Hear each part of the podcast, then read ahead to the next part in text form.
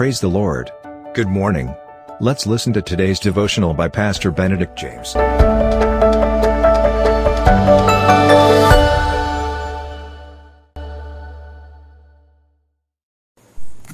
Very good morning. I greet you in the wonderful name of Jesus, the very name which spells peace that passeth all understanding. Let's turn our Bibles to St. Matthew chapter 5, verse 9. Blessed are the peacemakers, for they shall be called the children of God. Well, I heard a real life story which goes like this. There were two brothers who loved each other very much. They got married uh, and they lived happily, but after a few years they had an argument, and that argument turned out to be a, a heated argument, and they quarreled so much so that they stopped talking to each other. Another 15 years have passed, and one of the brother slept in the lot. And another sibling has not even come to the funeral. Well, beloved, we have every opportunity to make peace, to bring peace among such uh, divisions which happen. Well, the peacemaking spirit is divine. This is one of the most divine and fruitful ministries. We should, as Christians, always love to stitch lives together, to knit people together. Uh, by the grace of God, we need to pray that we never separate people and never create misunderstanding uh, among people, to create rift and friction among friends or well wishers, or even in the churches or ministries, or wherever we are for that matter.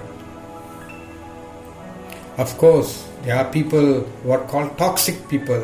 Uh, such people we need to be guarded to see that they do not create splits and disharmony by their gossip.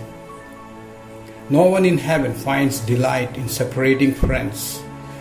It's much better, of course, if we lose arguments for Christ's sake and win relationships. As I said, no one in heaven finds delight in separating friends. Just as far as possible, we get peacemaking spirit into our lives. Do we hear the mark of God's image? As I repeat, so far as we get peacemaking spirit into our lives, do we hear the mark of God's image? Apostle Paul said, if it is possible, we must try to live peaceably with all as far as possible. But uh, when you are in line with the ministry, doing the will of God, there will be some people, certain people who criticize you. Uh, we should not be discouraged. For the matter of fact, even Jesus Christ had critics.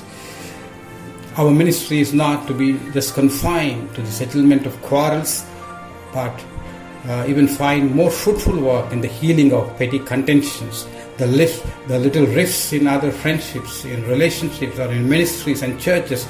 We should strive to heal instead of provoking them or adding fuel.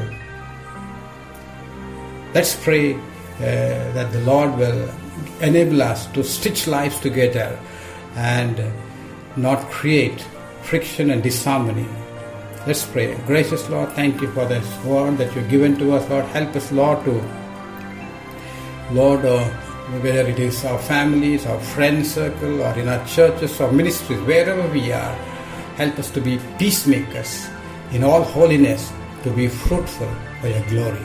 In Jesus' name we pray. Amen. Thank you for listening to today's devotional. God bless you. Have a blessed day. And always remember, Jesus loves you and cares for you.